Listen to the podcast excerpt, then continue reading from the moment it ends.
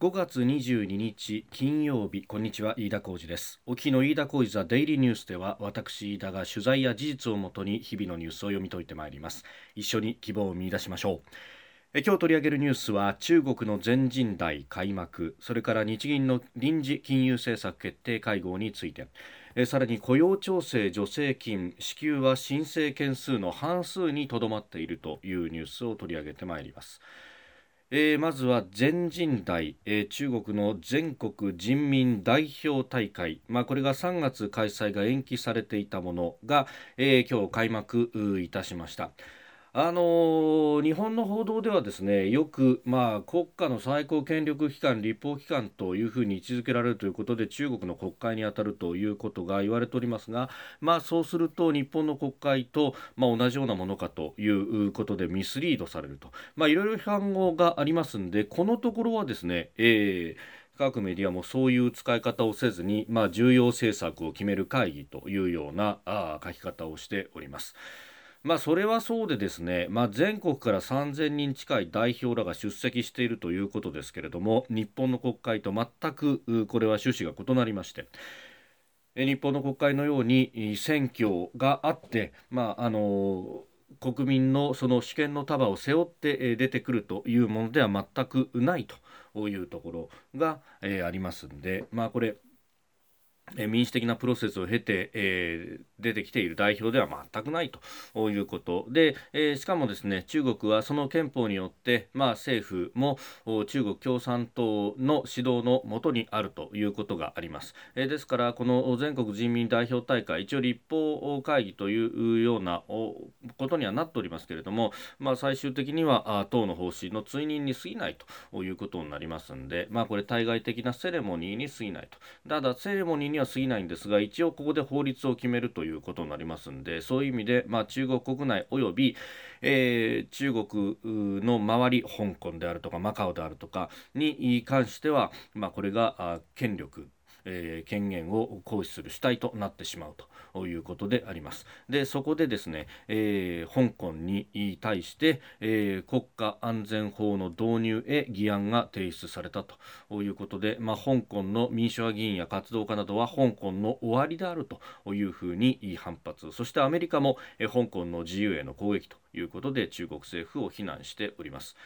まあ、香港の中で、まあ、憲法にあたる香港基本法というもの、その中のだいにじゅうさんじょうで、えー、独自に国家安全法を制定するというふうに定めてはおります。ただ、このにじゅうさんじょうの下で、えー、国家安全法を施行してきたことは一度もないと。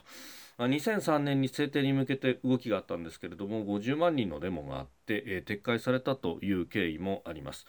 で、まああのーこれが、まあ、制定されてしまうと、まあ、あ国家に対して、えー、国家というのは、まあ、要, 要するに、えー、共産党の中国、北京政府に対しての反対運動やデモなどが行われると、まあ、それを規制すると。ということが、えー、全面的に可能になってしまうと、まあ、これあの香港は香港で、えー、民主的な選挙というものが完全に行われているわけではありませんから、街頭で、えー、声を上げるということによって、えー、民意を訴えるということををせざるを得ないという今状況であります。そしてその街頭に出て声を上げるということすら、えー、この国家安全法が制定されてしまうと、えー、できなくなると、まあ、あの警察による法執行で規制されるということが、えー、中国の法体系の中では正当化されてしまうと。一国二制度で、えー、民主的、まあ、ある意味の民主的なあ法言論の自由であるとか、あるいは法の支配というものが、えー、担保されていたはずなんですけれども、これを吹っ飛ばして一国一制度にしてしまうということになるわけであります。まあ、あの全人代の報道官などはですね、一国二制度を改善し維持するために必要と、まあ、この改善というものがそもそも論として、えー、中国共産党政府が考える改善であって、えー、それはあの民主主義国家、西側の国家では改善ではなく改悪というふうに言ってもいいんだろうというふうに思います。まあ、あの中国があこのコロナ禍でですね、えー、世界中が手出しできないところをもって、えーさまざまな形で、えー、現状を変更しようとしてきている、えー、その証左の一つであると、まあ、それは、えー、南シナ海であったり、あるいは東シナ海尖閣周辺というところも影響を及ぼしてくるということが言えます。まあ、そういうことをですね考えると、まあ、非常にいいこの今回の全人代というものは、あの取材の仕方もですね、あのオンラインリモートでの取材など、まあ、会見がそうなっているなどですね、感染症予防が名目にはなっていますけれども、えー、なかなか目に見えないところでいろんなことが変わっていってしまう。それは非常に危険だろうというふうにも思います。で、また経済成長率の数値目標が発表されなかったなどが、えー、大きく、まあ、これもね、えー、見出しとなっておりますけれども、まああのー、発表されたところでですね、その中国の成長率の数字であったりとかっていうのはかなり眉に唾をつけてみないといけないというようなことが前から言われていましたけれども、ついに数字すら出さなくなったかと、えー、こうなってくると、じゃあその目標の数字も何もないまま一体何を議論するんだということになりますので、完全にその共産党の方針の追認期間に過ぎないという、まあ、馬脚を表すというのはまさにこういうことだろうというふうに思います。で、そんな、まあ、あの本当に経済もこう好転しているのかもよくわからないしという国に対して、まあ、各国はですね、まあ、かなり疑問の目を持って、そしてここを唯一の生産拠点というふうにするのは非常に危ないんじゃないかというような目で見ております。あのまあ、いろんなことがですね、えー、出てきてますけれども、例えばあのAppleなども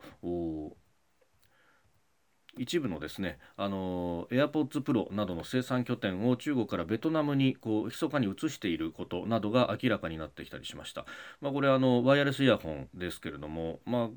徐々に徐々にですね、まあ、Apple などもまあこういったところをですね、えー、チャイナではなくプラスワンというところに、えー、移していくというようなことになっております。まあ、もちろんですね、そのアメリカ政府の方針というものもありますし、まああのーまあ、それ以外にもですね、まあ、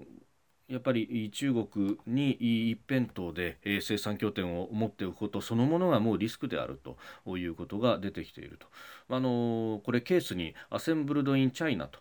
中国で組み立てって文字が今までは入っていたんだけれども、これがベトナムで組み立てられたアセンブルドインベトナムというふうに出てきている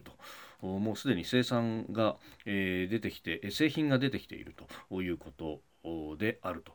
まあ、こういったことなどもですね、流れとしては、えー、中国から生産拠点も移していくというようなことになっているんですけれども、一方で日本の、まあ、メーカーなどの企業は、えー、未だに中国で作ろうとしているし、その中国の市場というものをこう魅力の部分でしか見ていないと。まあ、魅力がある分だけリスクも大きいということも合わせて考えないと、これからの時代で、えー、さらにですね、まあ、アメリカの上院などが、まあ、審議をして一部法律も通ったということですけれども、あの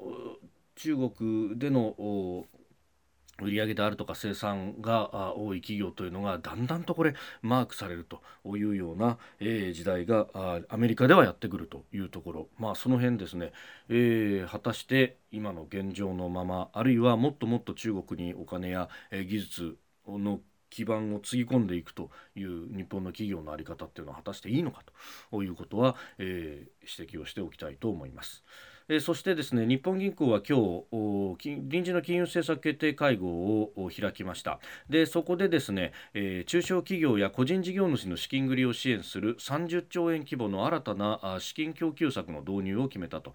全体ではななじゅうごちょうえん規模に、えー、大企業を対象としたものなども含めて、えー、拡大するというようなことが出てきております。まあ、これ、あのー、実質の無利子無担保融資を行う金融機関が対象ということで、えー、日銀が金利 ゼロパーセント で資金を貸し出すと。で、えーその理由実績に応じて金融機関が保有する日銀の当座預金には ゼロテンいちパーセント の金利を付与するということで、まあ、この ゼロテンいちパーセント 分だけ、えー、金融機関はあ利益が出るということになります。で、あの融資の方は無利子無担保で、えー、融資をして、まあ、ここからは当然さやが取れませんから、日銀から、まあ、さやの部分をもらういう形になりますけれども、まあ、これあの今までね、政府系の金融機関などはもともと最初から無利子無担保融資やってきてるんですけれども、まあ、これに関してですね、非常にこの融資の特に審査の部分などが、えー、渋滞を起こしているというのがあります。ですので民間の金融機関も、まあ、同じような仕事をやってもらって、えー、様々にその資金を流すルートを、まあ、一つじゃなくっていくつも確保して、えー、どのルートからでも、えー資金を、ねえー、得られるようにするということ、まあ、それによってえ、えー、なんとか市中の企業の倒産というのを防いでいこうと、資金繰りの悪化を防いでいこうということであります。まあ、これに加えてですね、そのだ二次補正の中で、えー、投資ファンドを官民ファンドを作ってそこから資金を注入する、まあ、これ資本注入の形を取るんで、えー、負債ではなくって、えー、資本の注入、あるいはあのーこの無利子無担保融資に加えてですね、えー、それをまあ劣後ローンのような形にして、えー、要するにもし企業が破綻した時にも、えー、返済の順番が後ろの方でいいというような、えー、ローンを組んだりなんかしてですね、えー、今度は企業の財務面でのサポートということ、まあ、バランスシートがこれ、えー、負債が大きくなってしまって債務超過ということになってしまうと、まあ、これあの危機が去った後の財務に苦労するし、まあ、それが目に見えてると企業の側が今度融資を受けたくても、まあ、ちょっと躊躇するというようなこともありますので、えー、この辺も含めて、まあ、今与党で議論をしているというようなことでしょうけれども、えー、期待をしたいところです。えー、それからもう一つ、雇用調整助成金について、えー、申請の半分の支給にとどまっているということが、えー、明らかになっております。まあ、手続きの煩雑さが壁になっているということ、まあ、これはあの私朝あの日本放送で番組やってまして、その中でも、まあ、社労士さんなどからいろいろメールなども来るんですけれども、まあ、そもそも論としてですね、帳簿をつけていないようなところもあるし、そもそも論としてこの、あの社会保険をちゃんとやってなかった企業って、まあ、中小企業だとかは多いと、まあ、そういうところがあの一から帳簿をつけようとするともうかなり手続きも難しくなるしというようなことがありました。で、頼みの綱のオンライン申請はシステムがダウンしてしまったというようなこともあって、えー、システム不具合でこれ延期で開始のめども立っていないということであります。まあこれね、あのー申請が煩雑になるっていうのはもう平時のスキームでやるとどうしてもこの税金をまあえー、助成の形で出すとそれをこう無駄なくきちんと使わないと、まあ後から、えー、今度は会計検査院だとかが、えー、入ってきて、えー、どういう使い方をしてるんだということで、えー、怒られると、まあ、あいうこともありますんで、どうしても役所はこのお金を出すということに非常に慎重になってさまざまな書類を求めたりとか念には念を入れるということになってしまうんですが、この有事のですね際にそういったことを言ってられるのかということで、またあのこれうーん厚生労働省というところは、まあ、どちらかというとですねあの労働者を守ろうと、まあ、特に労働省はそうなんですけれども、えー困っている労働者の人を守ろうという気持ちはものすごく強いんですが、一方でそうするとあの給料をケチったりとか、あるいは助成金をただもらいする狙いがあるのかと、え企業に対しては非常に冷たかったりするというようなあ、まあ、マインドの部分ですね、これはあがあるとも言われております。まあ、あの今現状はですね現場は本当フル回転でやってると思いますんで、その支給までの日数っていうのもだんだん短くなってきていると、改善は徐々に徐々に進んでるんですけれども、まあこれあの政治のリーダーシップであるとかがないと現場の裁量でやれることっていうのは、まあ、当然あの官僚の皆さん限られますから。えー、ここは本来であれば加藤厚生労働大臣の手腕に期待したいところなんですけれども、ここが見ていると、まあ、この方も官僚出身でもあるんで下から上がってきたことを粛々とやるだけでなかなか俺が責任取るからやれみたいなことが言えてないのかなというのが、えー、思います。まああの周り取材しててもそのリーダーシップってものはあんまり期待できないぞっていうようなことも言われております。まあこれだけ困っている企業も多いと、でこの雇用調整助成金が頼みの綱と、まあいろいろなねところでえー、資金をなんとか回すっていうことをやっている企業は多いんで、えー、ここら辺はなんとか改善してほしいと思うんですけれども、そのためには政治のリーダーシップが必要と。まあ、官邸から何でもかんでも指示することがいいのかというところなんですが、ちょっとですね、あの現場がこれだけ動かないということになると、